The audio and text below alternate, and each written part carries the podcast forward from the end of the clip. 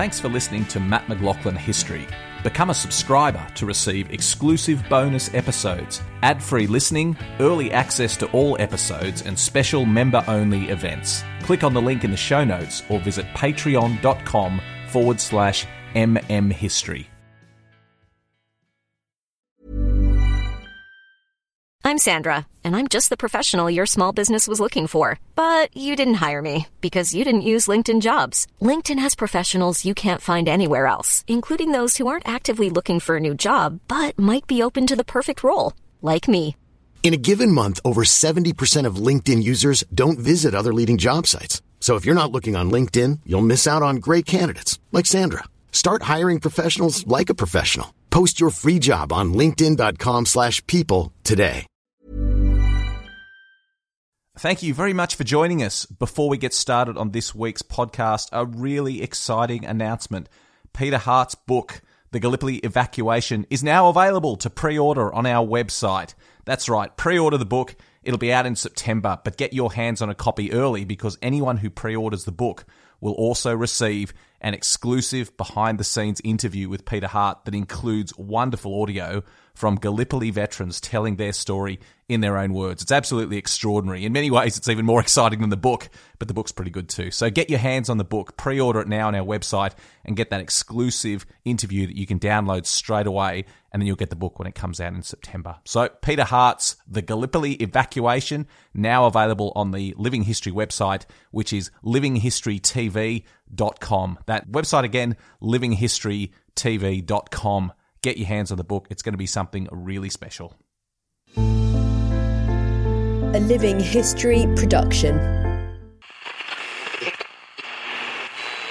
This is the Living History Podcast, broadcasting live across the airwaves.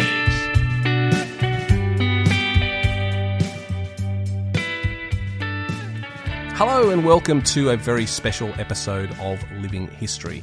Now, there's a young bloke called Adam Bloom who has joined me on several tours to battlefields all over the world, and he's doing a lot of stuff to remember the Anzacs, and it's really fantastic to see. We need more young people embracing with this story. We need more young people keeping the history alive, and Adam is a great example of that group of young people that are doing that. And Adam as part of this effort to keep the memories of the Anzacs alive, has launched his own podcast. It's called True Blue History, and I recommend that you get out there and subscribe to that podcast and listen to it because he's doing some great work. He's getting some excellent historians on there to interview, and he's doing some really good stuff. So support Adam and young people who are keeping the Anzac memory alive by listening to True Blue History. And so you get a taste of the good work that Adam's doing here's an episode that he and I recorded recently about the Battle of Pozières. So it's coming up to the anniversary of the Battle of Pozières, so the timing is excellent.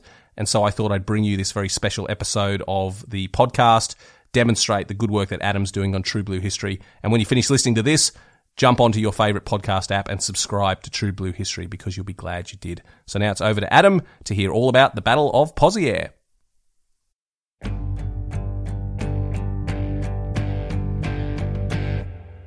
G'day! Welcome to True Blue History. I'm Adam Bloom. Today's special guest is Matt McLachlan, owner of Matt McLachlan Battlefield Tours, and he has joined us today to talk about the Battle of Pozières, where 23,000 casualties were sustained in just six weeks of fighting. Hi, Matt. Thanks for joining us on the show. Thanks, mate. Great to be here. Matt, I'd just like to basically start and get a get an overview of where what Pozières like, where it is, and what we what we were doing. What was the battle? What were we trying to achieve? And was it a uh, success? Okay, well, the Battle of Pozières um, took place in 1916, in July and August 1916, and the town of Pozières, the village of Pozières, is in the Somme region of northern France. So this is about an hour and a half north of Paris, um, and this was the region where the Battle of the Somme, the very famous Battle of the Somme, was taking place in 1916. So the Battle of the Somme started on the 1st of July, 1916, and Australian troops weren't involved in those opening stages of the Battle of the Somme. Um, and the Battle of the Somme soon turned into this massive action, one of the biggest battles the world had ever seen. And the Australians were drawn in to assist with that battle in later in July, at the 23rd of July, the Australians joined the fight when they attacked at the Battle of Pozières uh, at this little village. And the reason that Pozières was important is it wasn't really anything to do with the village. It was just simply the case that it was the highest point of the ridge on the Somme battlefield known as Pozières Ridge. And so it was really important that the British captured this ridge. So to do that, they had to take the village of Pozières. And I should say at this stage that after years of fighting, there was no village left to be captured. It was merely just a, a moonscape of craters uh, where the village had once been. And so uh, the uh, it was quite a task for the uh, Aussies to to come into the line on the 23rd of July and and capture the ruins of the village and to take the German trenches nearby. Um, yeah, so basically the Australians came into the line on 23rd of July and they fought there for about six weeks. Um, and the battle was successful. They did succeed in capturing the village of Pozières and the surrounding area, uh, but they lost 23,000 men killed or wounded in six weeks of fighting, which makes it the most deadly military action Australian troops have ever been involved in. So that's why we remember Pozières today. If we read through the history and we see the the blockhouse fought Gibraltar, and we was there other objectives that weren't reached uh, in while we were in the six weeks of fighting? Um, yeah, there were. I think, like any action in the First World War, um, things changed as time went on. So that the main landmarks in the area were so that there was, as I said, there was no village. In fact, the soldiers said that the only way they could tell where the village had been was because of the, uh, the the the earth was slightly redder because of the dust from the bricks of where the village had been. So there was like a red hue on the ground showing where the where the village had formerly stood. But behind the village were two very large German trenches called OG1 and OG2, meaning standing for Old German, Old German 1 and 2 and behind that was a windmill um, which had stood there for centuries. But by the time of the First World War the early fighting had absolutely destroyed that windmill. So all that was left was a rough mound with some bricks and some concrete emplacements left on it. So those were the only landmarks on the battlefield. And immediately next to Pozières was a farm called Mouquet Farm, or known to the soldiers as Moucow Farm or Mucky Farm, as the Australians called it. And Mouquet Farm was uh, was was next to Pozières, and that was another one of the objectives that was set for the Australians. Um, and so the fighting the fighting for Pozières and Mouquet Farm is uh, you can either look at it as one collective action, which is what we do when we say the six weeks of fighting, um, but they're actually quite distinct phases of the battle. So the attack on the village of Pozières and those trenches and the windmill, and then the attack on Mouquet Farm. And the Australians were not successful in capturing Mouquet Farm. Uh, they basically fought and fought and fought and edged their way forward until they were exhausted after six weeks of fighting, and then handed over to the Canadians, and the Canadians completed the capture of Mouquet Farm. Um, but it was a, an extraordinary achievement, the taking of Pozières, but we remember it just for the, the sheer destruction of the Australian forces involved. Um, so to lose 23,000 men in six weeks of fighting just shows you the level of, of intensity that was going on in that uh, very small area. That's that's a great overview. So, how many like how many of our divisions were involved in the battle? There were three divisions. So the first division came in on the 23rd of July, uh, and they only fought for three days. They only fought up until the 26th of July and lost 5,000 men in that time. So we remember the first division as the famous division from Gallipoli. Um, they came in, and this was their first major action on the Western Front. Um, they lost 5,000 men in only three days of fighting. They were then replaced by the second division, which came in. The second division had also served at Gallipoli. Uh, and the second division fought for another 10 days. So that basically the first division captured the village or the ruins of the village and then pushed on to the to the area beyond the village. And the second division then had an absolute slog for 10 days, basically from the edge of the village to these German trenches, the two German trenches I described, and the ruins of the windmill, um, which they succeeded in capturing uh, by early August and then they had lost nearly 7,000 men in those 10 days. So then they handed over to the 4th Division, who then came in and began the long slog along the ridge towards Mouquet Farm and then lost thousands of men as well. And this cycle was repeated. When the 4th Division was worn out, they then brought the, the remnants of the 1st Division back in, and the 1st Division was replaced by the remnants of the 2nd Division, and then the 2nd Division was pl- replaced again by the 4th Division. So it was just this giant mincing machine, just throwing men back into the into the machine and just edging forward inch by inch. Just some of the most grueling and, and horrific fighting of the war. And the second division was particularly Um, well, both the first and second divisions saw Pozières as one of their key achievements of the war, which is why the two key memorials that are, are now at Pozières, one of them is a memorial to the first division, and the other one was originally a memorial to the second division, but now is more of an Australian uh, memorial to all the Australian troops who fought there. What you've just described, it it sounds like an absolute slaughter, and just it sounds that it was, as you said, just a mincing machine. And it was there. Obviously, there was some heroic acts there. It Was do you know how many v- Victoria Crosses were won at Pozières? I'm trying to remember. I, I think four. I want to say from memory, um, but that's a. Uh, that's that's that's straight off the top of my head from memory. But there were several Victoria Crosses that were won. Arthur Blackburn won a Victoria Cross. Um, Tom um, Private Cooke won a Victoria Cross there. Uh, Martin O'Meara, I think, won a Victoria Cross. Um, Claude Castleton won a Victoria Cross for rescuing wounded. I'm trying to think if there was any other Victoria Crosses, but there was a you know the, the actions at Pozières um, were just typified by bravery, heroics, just by the Australians achieving you know impossible uh, things in these in these devastating odds. And um, the the thing that's important to remember when we ask why was it so destructive is that this is late in July. The Battle of the Somme had been going since the first day of July. So, three or four weeks later, the battle had actually started to die down in most other areas of the Somme. So, the only real fighting that was occurring in that sector was at Pozières. Therefore, every German artillery crew in the entire area, basically within range, was free to then turn their guns onto Pozières. So, what we remember about Pozières is the Australians just sheltering in their trenches or in the, in the German trenches that they'd captured, and the Germans just raining artillery fire on them. And it was some of the heaviest artillery fire we saw during the First World War. So just horrific stories from the Australians, just about not being able to do anything except just just crouching at the bottom of your trench as a hail of shells came in. Every you know every couple of seconds, a high explosive shell would land, and that was the most horrific part of the battle. I remember one story about an officer was going down the trench and just checking on his men and just saying, just saying, "Come on, man, just just hold your nerve, just hold your nerve under this hurricane of fire." And he came across a group of men who were playing um, who were playing cards. They'd gotten a they'd gotten a box and they were sitting around the box and they were playing cards to try and steady their nerves. And the sergeant that was playing with them was killed by a shell blast, so they just threw his body up on the top of the trench, and another man sat down and took over his hand, and they just kept playing cards. So the officer remembered noting that. He went down the trench to check on the other end of the trench. He came back 10 or 20 minutes later, and all four men had been killed in a shell blast.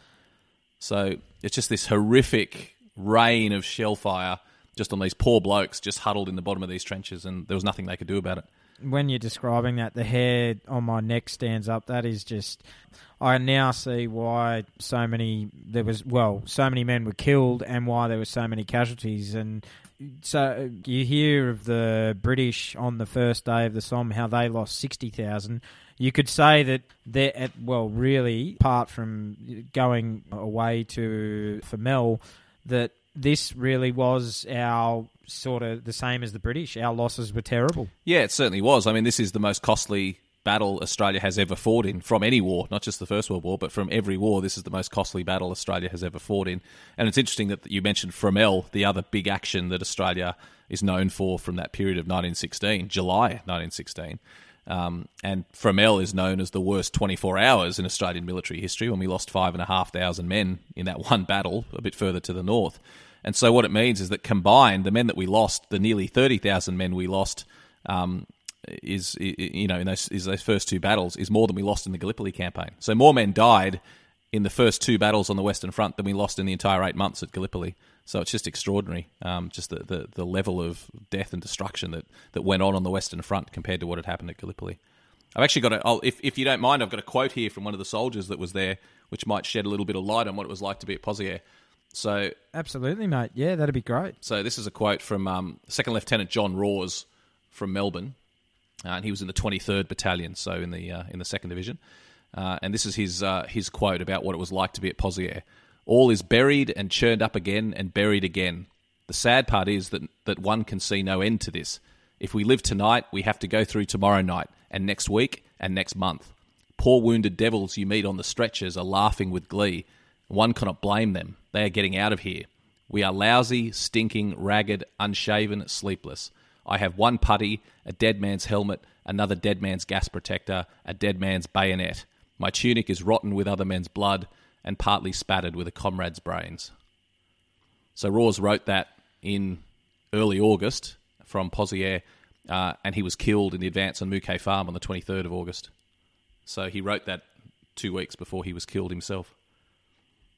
Oh, I'm nearly, I'm nearly shedding a tear listening to that. That is just, it's, it's heartwarming, and it just, oh, it's just, you just hear that, Matt, and you, these men, absolute bravery that what they did. I'm choking up. Harrowing stories like that that makes it really does. I can see why you study the First World War and and why Pozières is such a it's such a key battle that Australians do remember and uh, from stories that are just like that. Yeah, it is really one of those battles that you you can't help but be touched by. Um, it's just uh, it's just the nature of the fighting at Pozières, and it's always been one of the actions that I mean, the favourite is not the right word, but it's always been a, a, battle that's that has really affected me emotionally. And one of the things I've noticed in my research is that Pozières was a real dividing line for the service of men in the in the Australian Imperial Force in the First World War. So what you tend to find is that there's there's two distinct groups of men in general the men that fought up until Pozières and then the men who fought after Pozières, because so many were killed and wounded at Pozières, there was really a dividing line um, in, in in the service of the AIF. And I mean, you, you obviously see men who served from Gallipoli throughout the war. Obviously, there are exceptions, but I'm always amazed at how many people you see either served in that first group, served at Gallipoli, and then the early battles on the Western Front, and then were killed or wounded at Pozières, and the group of men who then enlisted and after Pozières and then fought on through 1917 and 1918. It's really quite extraordinary the effect this one battle had. Well, we had three divisions there, and half the men who fought there were killed or wounded in the fighting at Pozières. So you're talking, you know, as we said, we're talking 23,000 out of probably 45,000 men who fought there were killed or wounded. So just extraordinary the effect that had on the Australians as a whole. Oh, abs- absolutely. So of the survivors, if they were lucky to survive, Matt, what did they? Obviously, they went back in again and in after they had a bit of rest. And so, what came of the battle once once the six weeks was over? Well, it was pretty important. I mean, we handed over the Canadians, and they completed the capture of Mouquet Farm by the end of September. Uh, and it was pretty important in the, the sort of stepping stone of the Battle of the Somme because it's hard to describe without looking at a map, but there's a long ridge, and at one end of the ridge is Pozières, and at the other end of the ridge is a village called Thiepval. And Thiepval was absolutely crucial on the first day of the Somme fighting. The, the British expected to capture it in the early hours of the battle. As it was, it took them months and months and months. It took them four months to capture Thiepval, as it happened. And today, Thiepval, as the centre of some of the toughest fighting of that Somme battle, um, is where the great British memorial to the missing from the Somme is the Thiepval Memorial, the huge red brick. Absolutely stunning memorial. Um, so that's at Thiepval because Thiepval was so important. So if you imagine that Pozières is at one end of a ridge and Thiepval is at the other, the British at the start of the Battle of the Somme were trying to come up the ridge, just attacking Thiepval head on, and were absolutely wiped out trying that. So what they did is they changed tactics, and after the Australians and then the Canadians succeeded in capturing Pozières and Mouquet Farm, the British then used that as a, a stepping off point to then attack along the top of the ridge uh, which they were able to do. And then, so by November, they had actually completed the capture of Thiepval and a number of other key points along that ridge. So, yes, it was important to the very important to the outcome of the Battle of the Somme, and the Battle of the Somme was very important. But the, the amazing thing is when you walk this ground today or drive this ground, it's so tiny. You know, it takes to get the road from Pozières to Thiepval would take four, five, six minutes to make that drive from the village of Pozières to the Thiepval Memorial.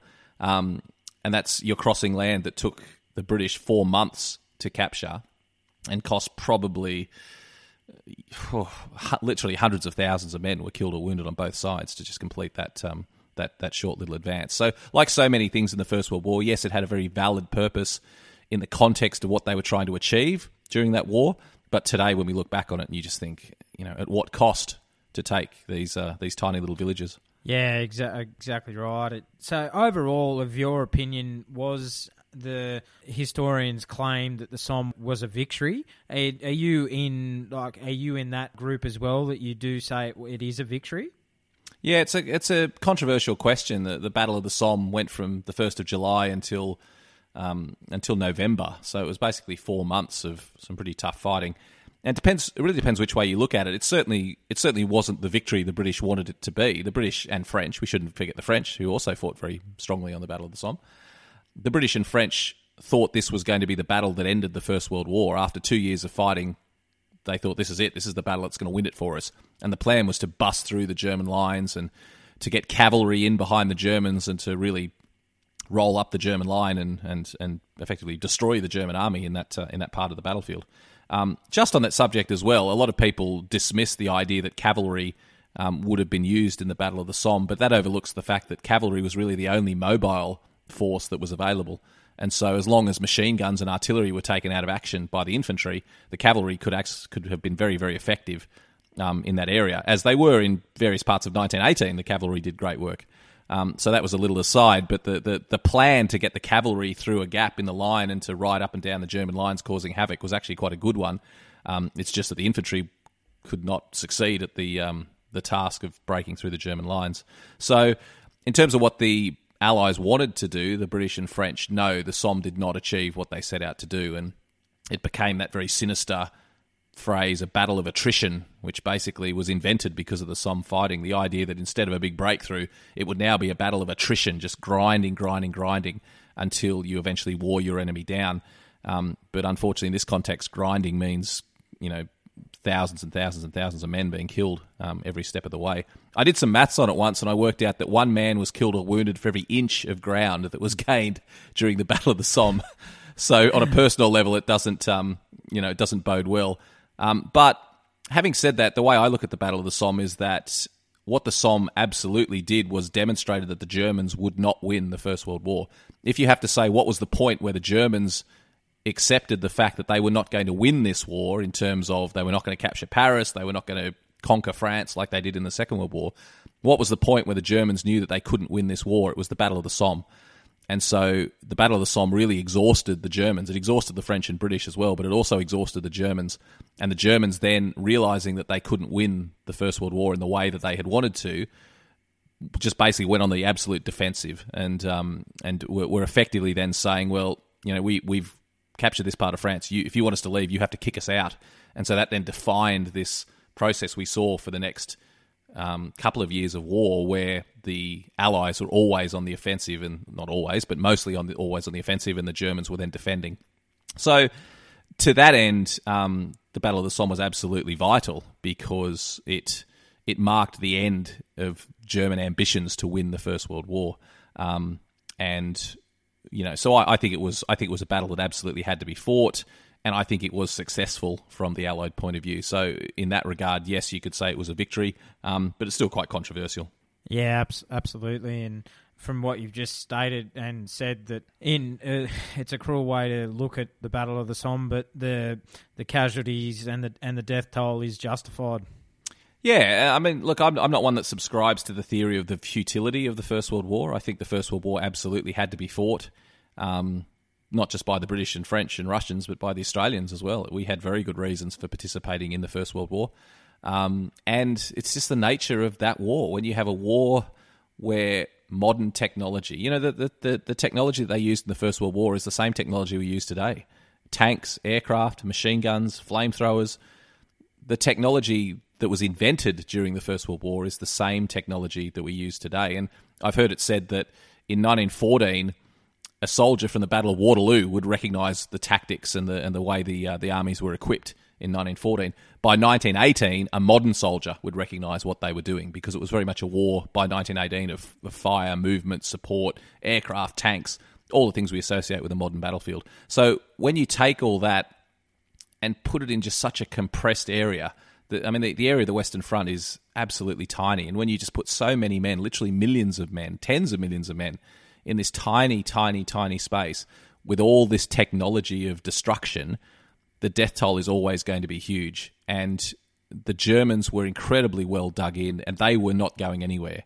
And apart from just sitting around waiting for them to die of old age, there was really no alternative except to launch attacks against them. And unfortunately, when you launch attacks against an entrenched enemy who is very well equipped with the latest technology, a lot of men are going to die. And so I'm not saying that mistakes weren't made during the First World War and during the Battle of the Somme. I'm not saying that mistakes weren't made. Of course they were. Um, we hear this discussion about a learning curve, and that, that in elements that is true.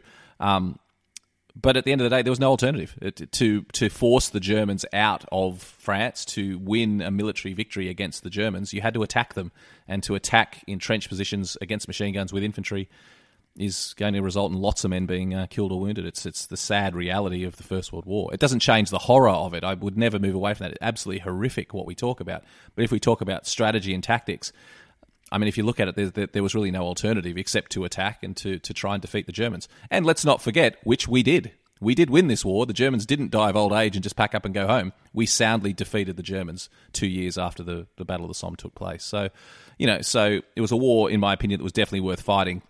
Um, and it was, um, you know, the, the Battle of the Somme, um, as ghastly as it was, did achieve our aims in, in eventually defeating the Germans. That's a great point that you that you make there. And so, do you? It was a very long. It was a very long-winded answer to a short question, but that, I think you know me better, well enough by now, mate, to know that that's uh, that's kind of how I go. Oh, mate, no, that for the listeners, that's that's terrific because it actually paints a picture of it tells the story of what the Somme what the Somme battle was like. And I was gonna say for the like, well, obviously there's a lot of criticism towards generals and during the First World War, and like the soldiers themselves, they were learning on the job as well, weren't they?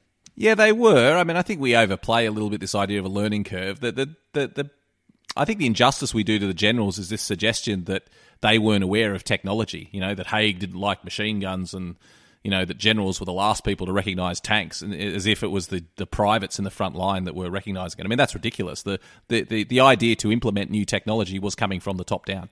You know, and when and generals are always assessing new technology and coming up with innovative ways that it could be used in an attack. Um, so, yeah, so I think that the idea that that we give the general such a hard time during the war, and you know the chateau general who wouldn't leave the comfort of his chateau to come and see the troops, I think all that's um, quite ridiculous in a lot of ways. That there were good generals and there were terrible generals during the First World War, as there have been in every war. The, some generals are great and some are terrible. Um, but to tarnish them all by saying they were all terrible and cowards and wouldn't get into the front line is, is a little bit crazy. And I mean, you've heard me, Adam, talk before about the concept of the Chateau General and why I think that's all a bit ridiculous. Um, but um, you know, I think that I think the generals um, get a hard time, and um, you know, and we should take another look at exactly what they achieved. At the end of the day, we won the First World War, and we won the First World War because of the leaderships of, the leadership of the generals who who made it happen. So. Oh, absolutely, and and like like you've said, and like I've heard other historians say, generals didn't want to get their men. They didn't want to see them killed because they've spent so much time training them that if that man was to die, then all that training they've got to start again with another with fresh troops. So uh, the the idea that a general he just wanted to see as many of his division slaughtered is, I think, it's absolute rubbish. Well, it doesn't even it doesn't even make any sense. Like, why would anyone with a finite resource that they're in charge of doing, like you, you think about any person that goes off to do their job every day, you have resources that you need to get your job done. Why would you want to squander those? It's just it doesn't even really pass the logic test. Um, the the reality of the situation is that generals. To be a good general, you have to be willing to face the fact that when you give orders, a lot of men are going to die. That's the same in every war. That and you can't be a good general without just owning that fact that you know you make decisions on the battlefield, men are going to die because of those decisions. So I, I think we have to create a distinction between the general who loved his men so much he couldn't bear the sight of them being killed. No general in any war thinks like that about his men. But having said that, they do they do know that their men are the only ingredient that they need to win the war, and so the, the, you know they're going to preserve them as best they can. I mean, I spoke to Dave Sabben, who was a lieutenant at um, Long Tan in Vietnam, and I spoke to him on my podcast uh, last year, and it was interesting to hear the way he spoke about his men. So he's a, he was only a platoon commander, so he's only talking about thirty guys under his command compared to the hundreds of thousands that a general could have under their command. But it was still the same thing that the way that officers look at their men. And he said that during the entire Battle of Long Tan, he was focused on how many rifles did he have in operation because that was what was making his force effective was how many men did he have to fire their rifles uh, and that was how he viewed and i asked him the question. I said when your men started to be killed and wounded did you feel you know emotional about that fact? And he said well absolutely not at the time. Every time i saw a man killed or wounded i thought okay well that's one less rifle i have to do the job that i've set out to do. Um, he said after the battle you started to feel those those feelings of loss. Um, but at the time, you you are looking at them as a resource that you have to manage as well as you possibly can to complete your objective, which is to to win that battle or to to win the war. Um, and every every officer who has ever served um, thinks that way about the men under his command. So none of them want to squander the lives of those men, whether it's simply because they're a nice person and doesn't want to see people die, or probably more realistically that they don't want that resource to be uh, to be weakened. Um, generals do not want their men to die. They want their men to succeed with the minimum number of casualties possible. You, mate, you've answered that brilliantly. Like that, it's it's exactly right. That's we've learnt that from through history, and uh, I should actually say to the listeners, the reason I chose Pozieres today to talk about is I actually, I, on a personal, it's personal for me. I actually had two of my family members killed in Pozieres. One, my great great uncle. He was killed on the first day at Pozieres. He was in the second battalion.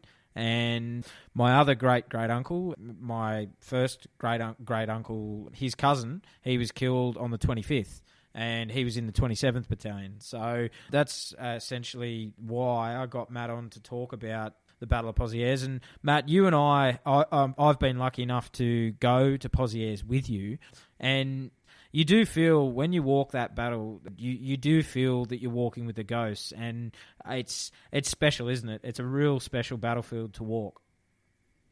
Yeah, it absolutely is. It's, I mean, even though it's small in terms of the number of men that were served there and were killed there, it's it's relatively large for a First World War battlefield. There's there's a there's a lot of area to cover.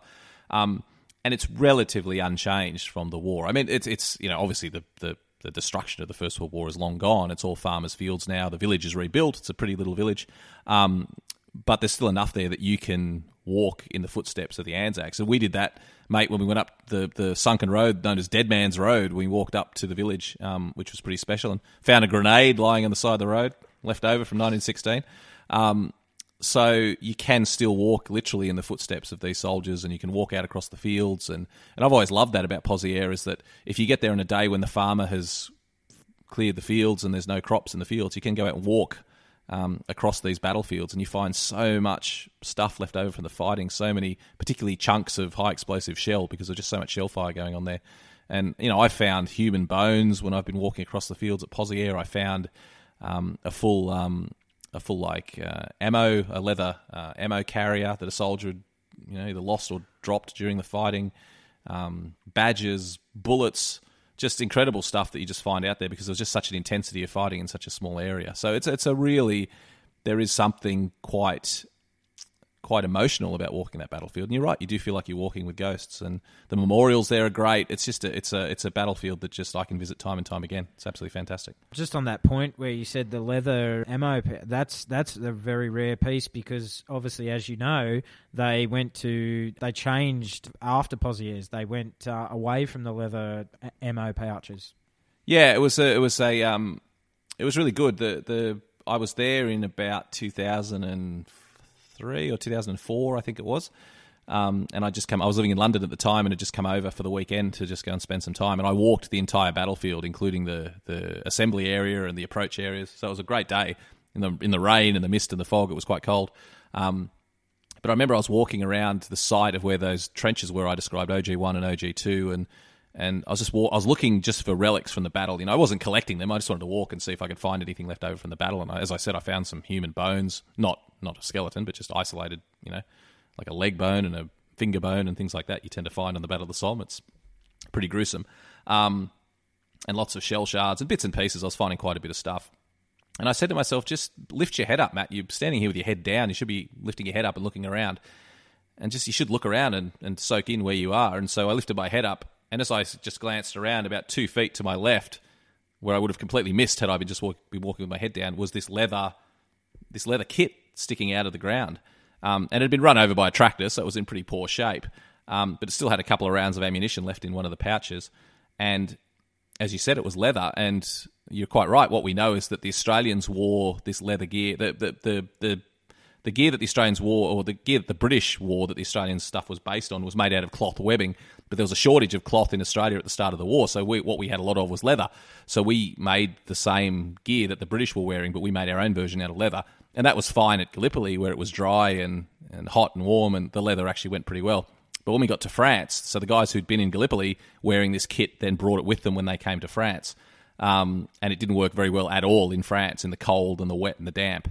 Um, and it tended to shrink and the size changed and it warped and it, it, didn't work very well at all. So in pretty short order, they then switched to the British style of um, of, of, webbing.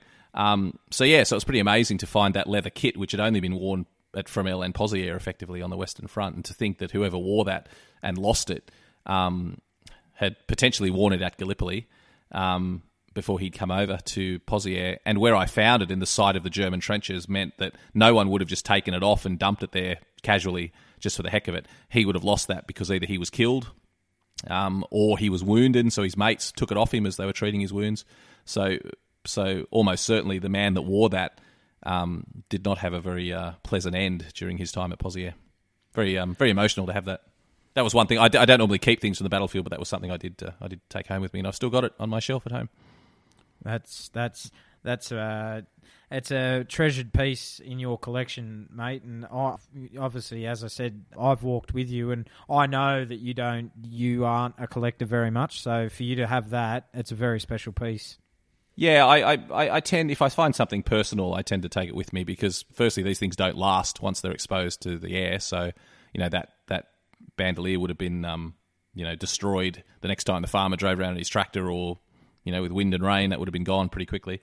Um, and also, it's a personal connection to the blokes that were there. So, um, it uh, yeah, it's always um, yeah. So occasionally, when I when I have picked up something from the battlefield, it's because there's some sort of personal connection with a soldier that carried it, which I think is really important.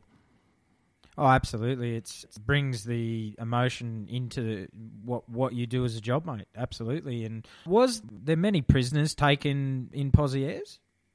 No, it wasn't a battle um, that um, typically when you see lots of prisoners taken, it's because ground is lost. So you see an attack that either is unsuccessful, and so the attacking force is then repulsed and they leave men behind in the enemy positions, or there's a big action from the enemy.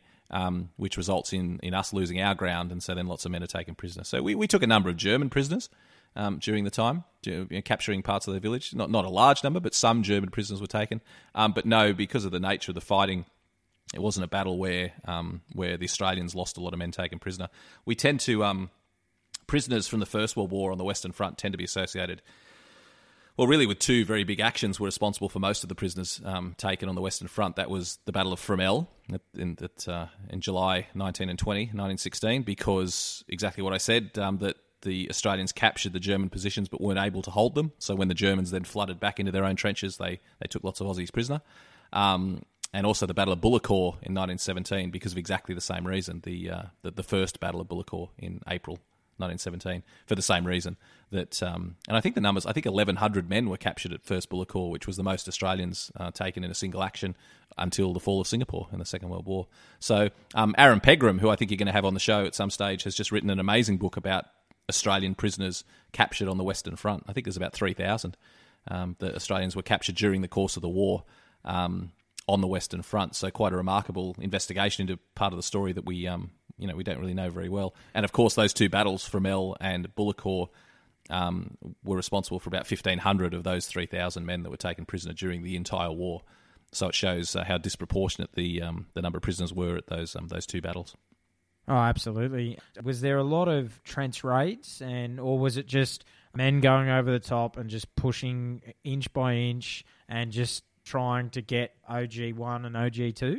Yeah, pretty much that. It was just slogging forward bit by bit. So artillery fire coming down, then the men attacking, holding whatever ground they can, digging in in their new positions, and then launching the next attack from that spot. So raiding, as as we talk about in the First World War, you tend to see in sectors where there's not fighting taking place at the time. So we tend to talk about raiding when there are two trenches facing each other with no man's land in between, and then there's no major attack going on at the time. So, in order to find out who the enemy is opposite you, to take prisoners, to get intelligence, to assess what sort of defences the enemy has, um, the way you do that is by raiding those trenches, which is basically a very small, short attack, which is not designed to hold ground. It's designed just to get information, get prisoners, and get out of there again. So. So virtually like the nursery sector when, when we came into the line on the Western Front. Yeah, that's right. The start of 1916 was a time of a huge amount of raiding by the Australians to go and um, really give the Germans a hard time, keep them on their toes, get prisoners, get intelligence, assess what the defences were. So that um, that early months, or the or sort of from sort of March, April, May 1916 um, was when we really think about raiding on a large scale. And then again, of course, in 1918, the the very Australian uh, technique of raiding known as peaceful penetration, when the Australians carried out a lot of raids and actually snuck their line forward bit by bit by um, by capturing small sections of the German line through through well organised raids. So, um, but no, that was not the nature of the fighting at Pozieres. Pozieres was send in thousands of men to slog their way forward, hand to hand combat, inch their way forward as much as they could, and then dig in wherever they ended that advance. And then the next group of men would come in and start from that position, and they would then inch their way forward. So that was very much the uh, the slog fest that was Pozieres. So, do we obviously with with your studies, Matt? Do we know the German divisions that were actually at Pozieres? Do we do we actually have what units the Anzacs actually fought against? Oh yeah, there's there's great research that's been done um, both by the Germans themselves and then um, scholars from the Allied side in, in later years. I couldn't tell you off the top of my head, but it's um it's I mean Charles Bean did great research into the German side of things when he wrote the official history. So at the end, always when you read the official history, an account of a battle that the Australians were involved in, the last several pages or the last chapter of any description of that action is the same action from the German perspective. Um, and so Charles Bean did do quite a bit of research into the German um, activities. So it's it's listed in the official history what units faced us uh, at Pozieres. Um, although Charles Bean was limited in the records that he could get to, but in later years the Germans themselves released um, quite comprehensive histories. And then there's a number of scholars that have um, done great work, Jack Sheldon and a number of other scholars that have done great work um, into the German side of things as well. So yeah, we've got a fairly good um, a good uh, understanding of what the Germans were up to at Pozieres, and indeed all the battles on the Western Front like you said, Charles, Charles Bean wrote in his official history that Pozieres Ridge was more densely sown with Australian sacrifice than any other place on earth. 23,000, like you stated earlier on in, in the discussion. Do you agree with his statement? Because you've obviously walked that ground and you know that it's sacred ground. Do you agree with what he what he stated? Yeah, there's no question. I mean, from a statistical point of view, it's very true that no no other action has cost Australia as many men killed or wounded in such a short period of time. So even just from a statistical point of view, it's very true. Um, but you also get that feeling from walking the ground. It is, um, you know, there's a lot of big cemeteries in the area. There's a couple of very important memorials there. It's just so well known. I mean, have a look around Australia at the number of, of parks and streets in Australian towns and cities that are named after Pozieres.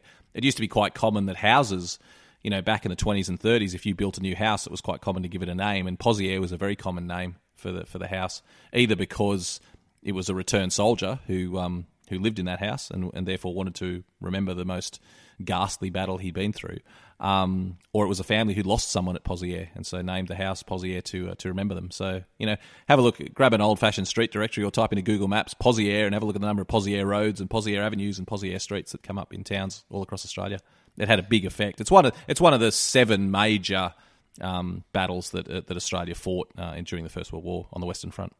Well, it's like you said, Matt. It's uh, if you speak of the First World War from an Australian point of view, most people remember Gallipoli, and we all know why. We people know Gallipoli, Fromelles, Pozieres, and later on Villers-Bretonneux. And and if you speak to most people, those those are the main battles that they talk of. Yeah, absolutely, and probably throwing in maybe Passchendaele in 1917. Um, but yeah, these are the these are the key. Well, the, these are remembered for a reason. They're the main ones that cost the most Australians.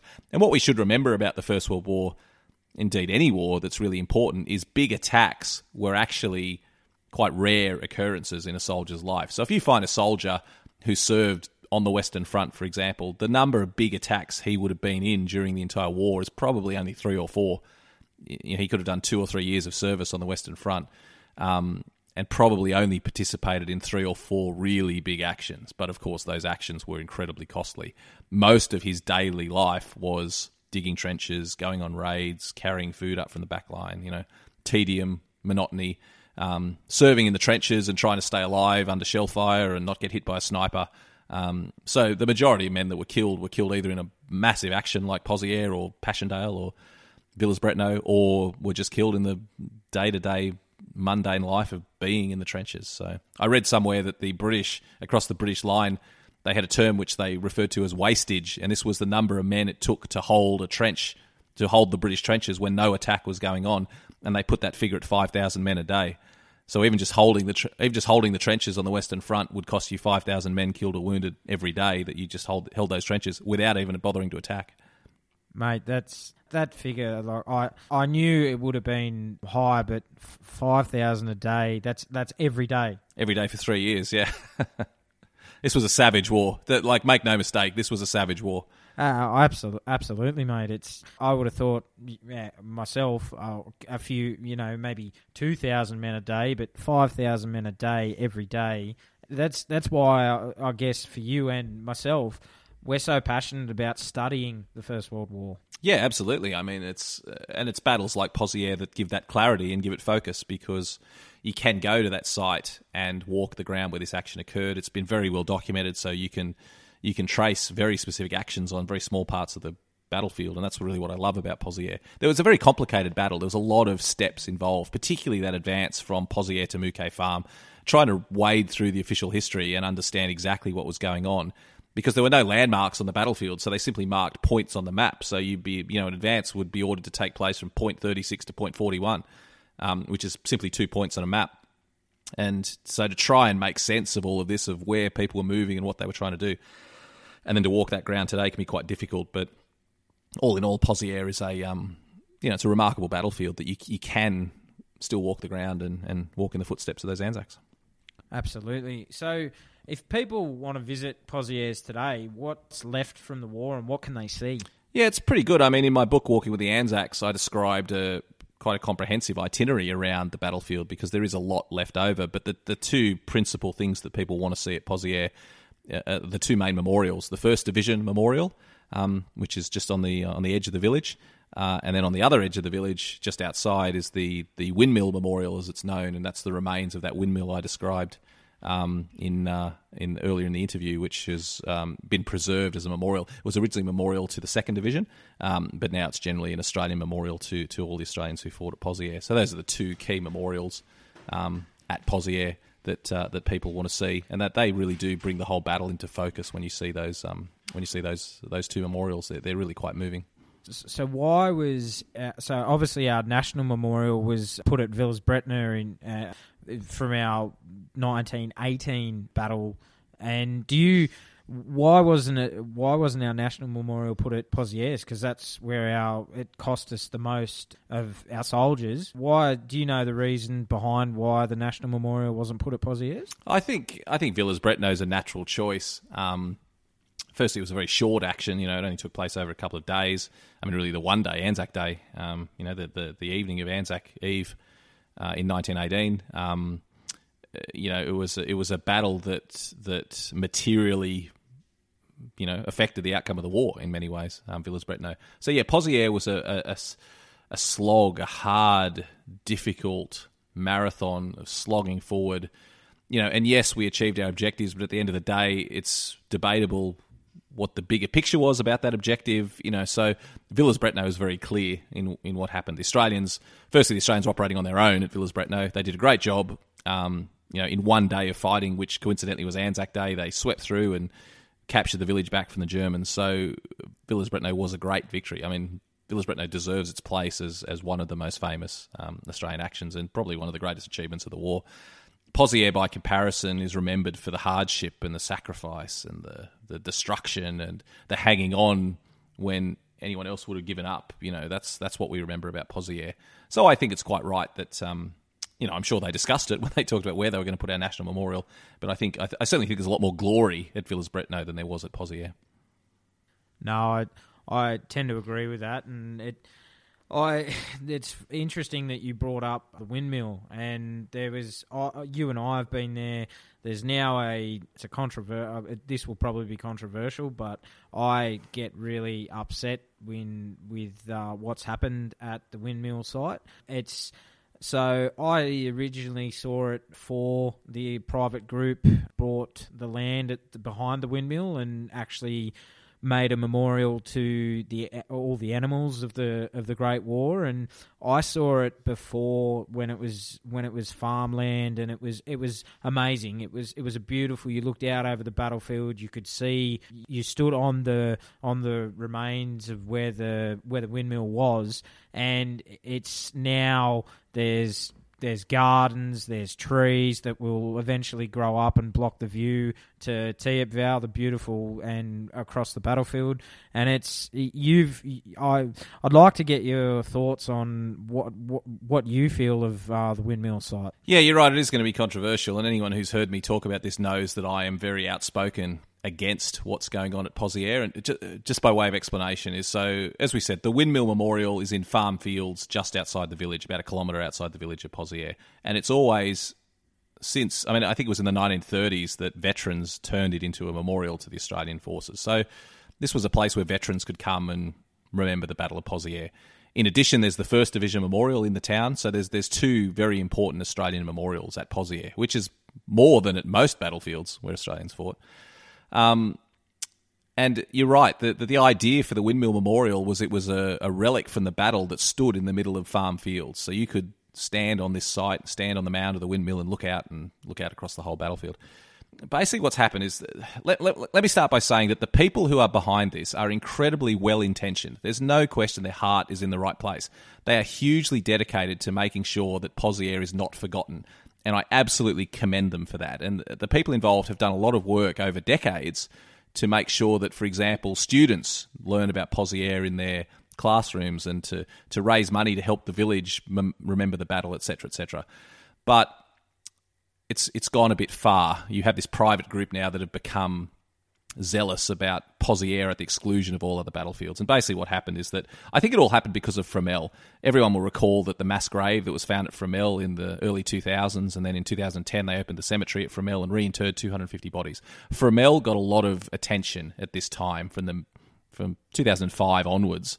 Fromelles got an awful lot of attention, and I think that because of all that attention, the people who were big fans of Pozières and zealously loved the, the concept of the Battle of Pozières, I think they felt that they were that, that people had the wrong impression about 1916 and thought that the battle was all just thought that the war was all just about Fromelles. So I think they got a bit protective of Pozières and the feeling that Fromelles was taking all the glory and no one knew enough about Pozières. So they switched from education programs at home in Australia to wanting to do something actually on the site of the Battle of Pozières. And what happened was then the farmer who owned the land next to the windmill then sold that land. It came up for sale. And so these, this, these Australian well meaning private group purchased that land from the farmer. And they decided what they were going to do was build their own memorial park on the battlefield to remember the Battle of Pozières. And uh, I mean, I, th- I think they're completely misguided. The, even their website says you know, the, the forgotten Battle of Pozières. It's just ridiculous. I mean, Pozières is renowned as one of the most famous battles on the Western Front, if not the most famous battle on the Western Front. There's two massive memorials there. It's very, very well known. But for some reason, they got this idea in their head that everyone in Australia had forgotten about the Battle of Pozières. So their solution was they were going to build a memorial park themselves. They were going to fund it themselves and raise money, and they were going to build a memorial park so that Australians could come and remember the Battle of Pozières as I said, very well intentioned, but I think the execution is misguided and dangerous because, as far as I'm concerned, they are destroying the battlefield of Pozières because they are building what they call their memorial park, which, let's be honest, it's very poorly done. It's not being done in conjunction with RSLs or architects or archaeologists. The RSLs have completely disowned them because of they're quite um, they're quite mad in some respects. No disrespect to them, but that you know they're, they're very obsessed with this idea of making sure Pozières is remembered and. I'm just not a fan of the work they're doing there. I think they're destroying the battlefield. I think I think that Pozières should be left as it is, as the as the veterans wanted it to be, which was standing on the windmill memorial and looking out over the farm fields. Um, and looking out over the battlefields where all these men died. As it is now, as you say, they're putting in trees and benches and parks, and I think they're destroying the battlefield. And then they did one thing which has caused a lot of outrage was another group of enthusiastic yet in my opinion slightly misguided people decided that they were going to um, that they were going they wanted to build a memorial to the animals who'd served in the war for some reason good on them but they needed somewhere to build this private memorial to animals. They couldn't find anywhere to do it. They knew that the people behind the Pozières project had land. They went to them and said, "Can we build our memorial on your land at Pozières?"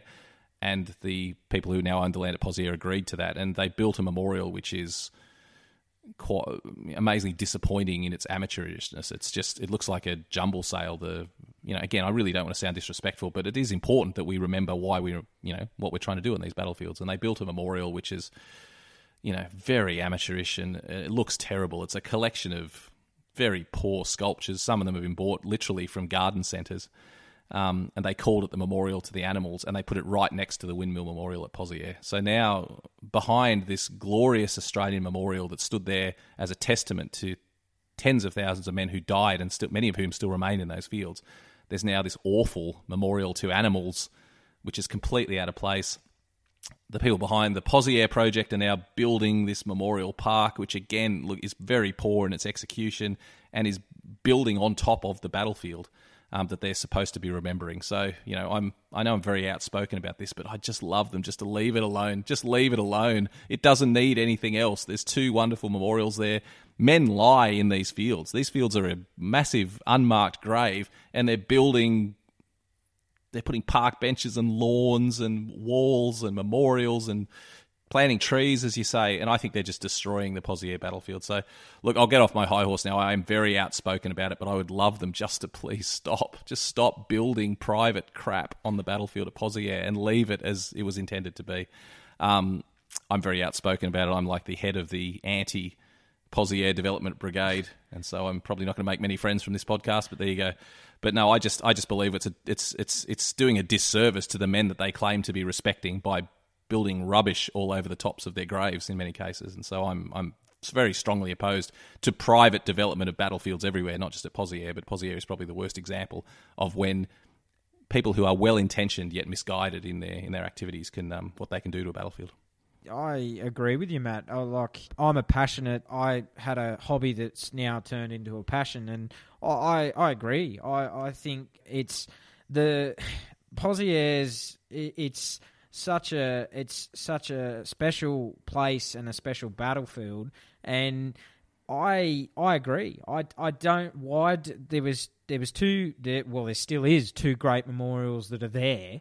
Why do we need to add another memorial and why like why pick Pozieres of all places where it's our most sacred battle of uh, battlefield of World War One. Like I agree, and and mate, I know there's a lot of historians that support your uh, your views. I, I know that for I know that firsthand. I've spoken to I've spoken to a few. Well, Peter Smith, one of your tour one of your tour guides on who lives in Flers on on the battlefields, and he's strongly opposed to it as well. And you could even you could even bring in if you if you if you want to the soccer memorial of the nineteen uh, fourteen where the the Christmas truce, and that's another that's another memorial that's just it's it it it's out of place on on the battlefields. It just yeah, it's not just it's not just an issue at Pozières. It's an issue all across the battlefields that absolutely well-intentioned people, and I would never criticise their desire to remember these actions,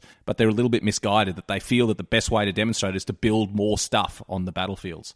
And I'm the exact opposite. That let's stop developing battlefields. Let's just leave battlefields. I mean, the word is battlefield. Let's leave them as fields. It's not battle park.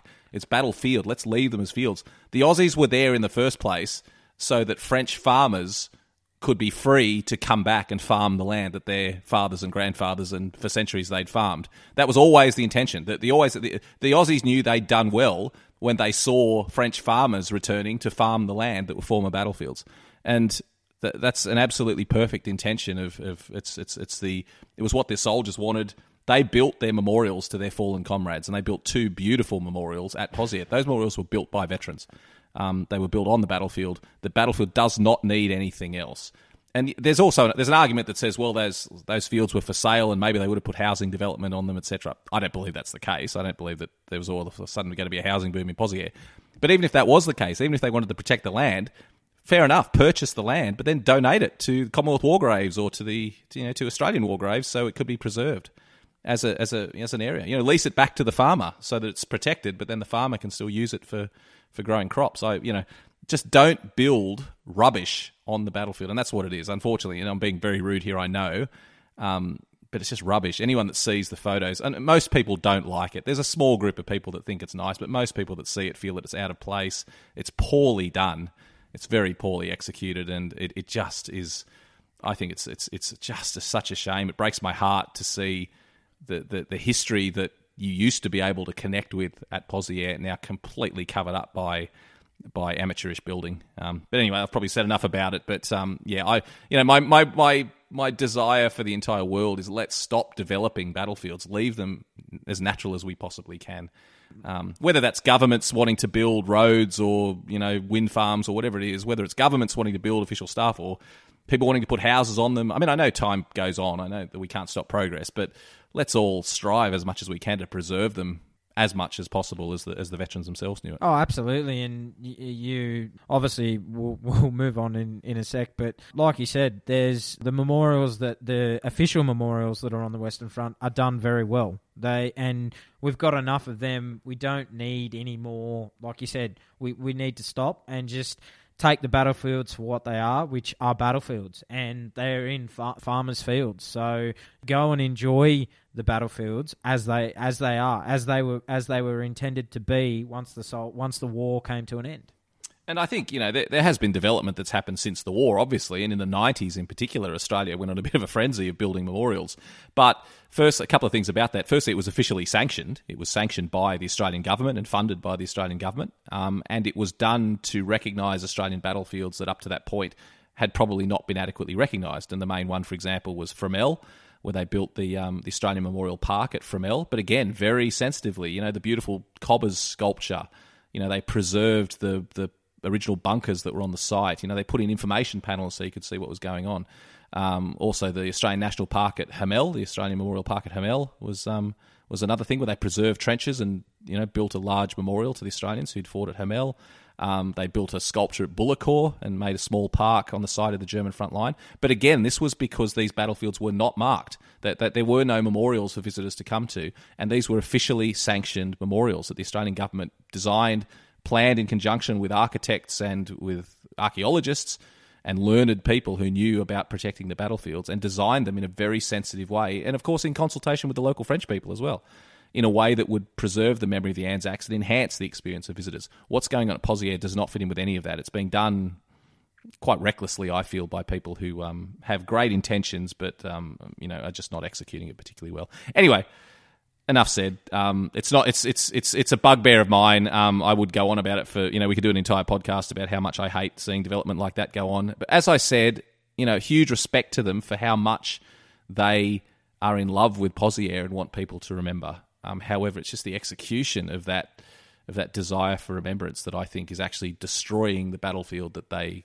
claim to love. Oh, abs- absolutely. I, I I couldn't agree more. It's it's that's right. It's I knew it'd be a controversial question to bring up to you, and I knew I knew it was a bugbear of yours, and I thought uh, you can't you can't have a discussion on Pozières and not talk about. You can't get away from you just you can't you can't get away from it. It's just one of those things that has to be spoken about, and unfortunately, it's we we are there's as you said people people love it people uh, people like you and I, we've seen the battlefield for what it was before the memor- uh, before they put the memorial in, and I must say I, I agree with you. I'm I'm a fan of the way the battlefield used to be.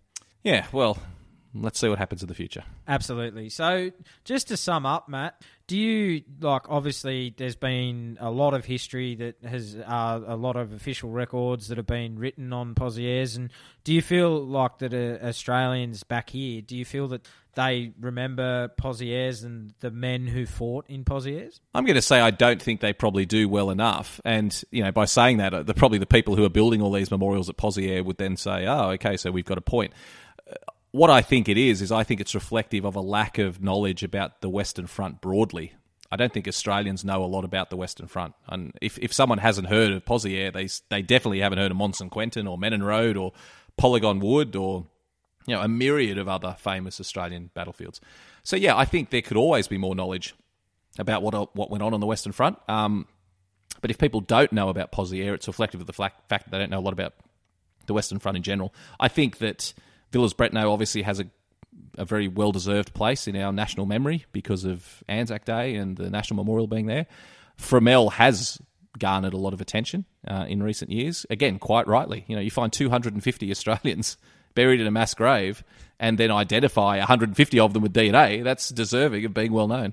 So, um, you know, so I think Fromelles does deserve its place. And yes, there's there's probably a limited capacity for people to understand exactly what went on on the Western Front. So perhaps it does push battles like Pozières to the side a little bit but it's there for anyone that wants to know about it. There's, you know, hundreds of thousands, millions of words have been written about Pozières and its importance.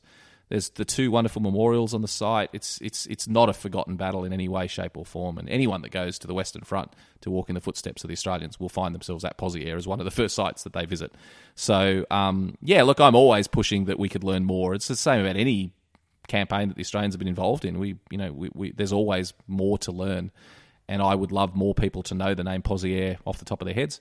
But we've also got to be realistic too that um, you know it was a long time ago, and it's you know you and I, mate, as we said in our last interview, you and I are um, really preaching to the choir a little bit because um, for for military enthusiasts, we do know the name Pozières and we have a lot of respect. Less so in the general public, but you know that's um, that's just kind of the way it is. Well, maybe maybe in the future, mate, it may grow, and because like obviously, uh, like like you said, the Western Front was it wasn't well known because people people just learnt of Gallipoli, and that was and obviously we both we've both been to Gallipoli, and and we know how sacred and special Gallipoli is, and there's so much written on Gallipoli. But like you said, there's there's three three more years of the war where the true Australian soldier was born on the Western Front. Yeah, I mean, it's a great point. We lost five times as many men on the Western Front as we did at Gallipoli. And look, I, I don't think Pozières is not any less known than it should be. Like, it's not like there's other Western Front battles that dominate it. It's it's just it, it it's in the mix of uh, a bunch of Western Front battles that people don't really know that much about. And so you know, but that's why we're here. That's why we're doing this podcast today, mate, to educate people about it. It's a fantastic story, and you know, it's it's and, and hopefully this encourages more people to go out and, and learn about it. So you know, it's it's a great story and there's lots of information. It's it's it's certainly not. Don't, don't let anyone tell you it's a hidden battle. I have this argument, you know, with people all the time about Fromelles, trying to convince people that Fromelles is not a forgotten battle, or at least it wasn't before the mass grave was discovered. Um, but um, absolutely. I mean, there's no there's no there's no way anyone could construe Pozières as a forgotten battle. It's one of the most well known Australian actions on the Western Front. So. Uh, it's hard to get away from. Oh, absolutely. Well, mate, I think that's a that's a good way to end the show, and, and I appreciate you coming on the show and, and giving up precious time and, and just giving the audience and telling them a little bit about uh, the Battle of Pozières. So, mate, I... oh, mate, it's my it's my pleasure. I never need an excuse to come and uh, rabbit on about uh, about military history. So, thank you for the opportunity. Nah, mate, that's fantastic. Thanks, Matt. And we'll definitely get you back on the show. There's uh, there's some uh, key battles that I would love to discuss with you in, in future podcasts. So, mate, thank you very much. Sounds great, mate. I look forward to it. Thanks, Adam.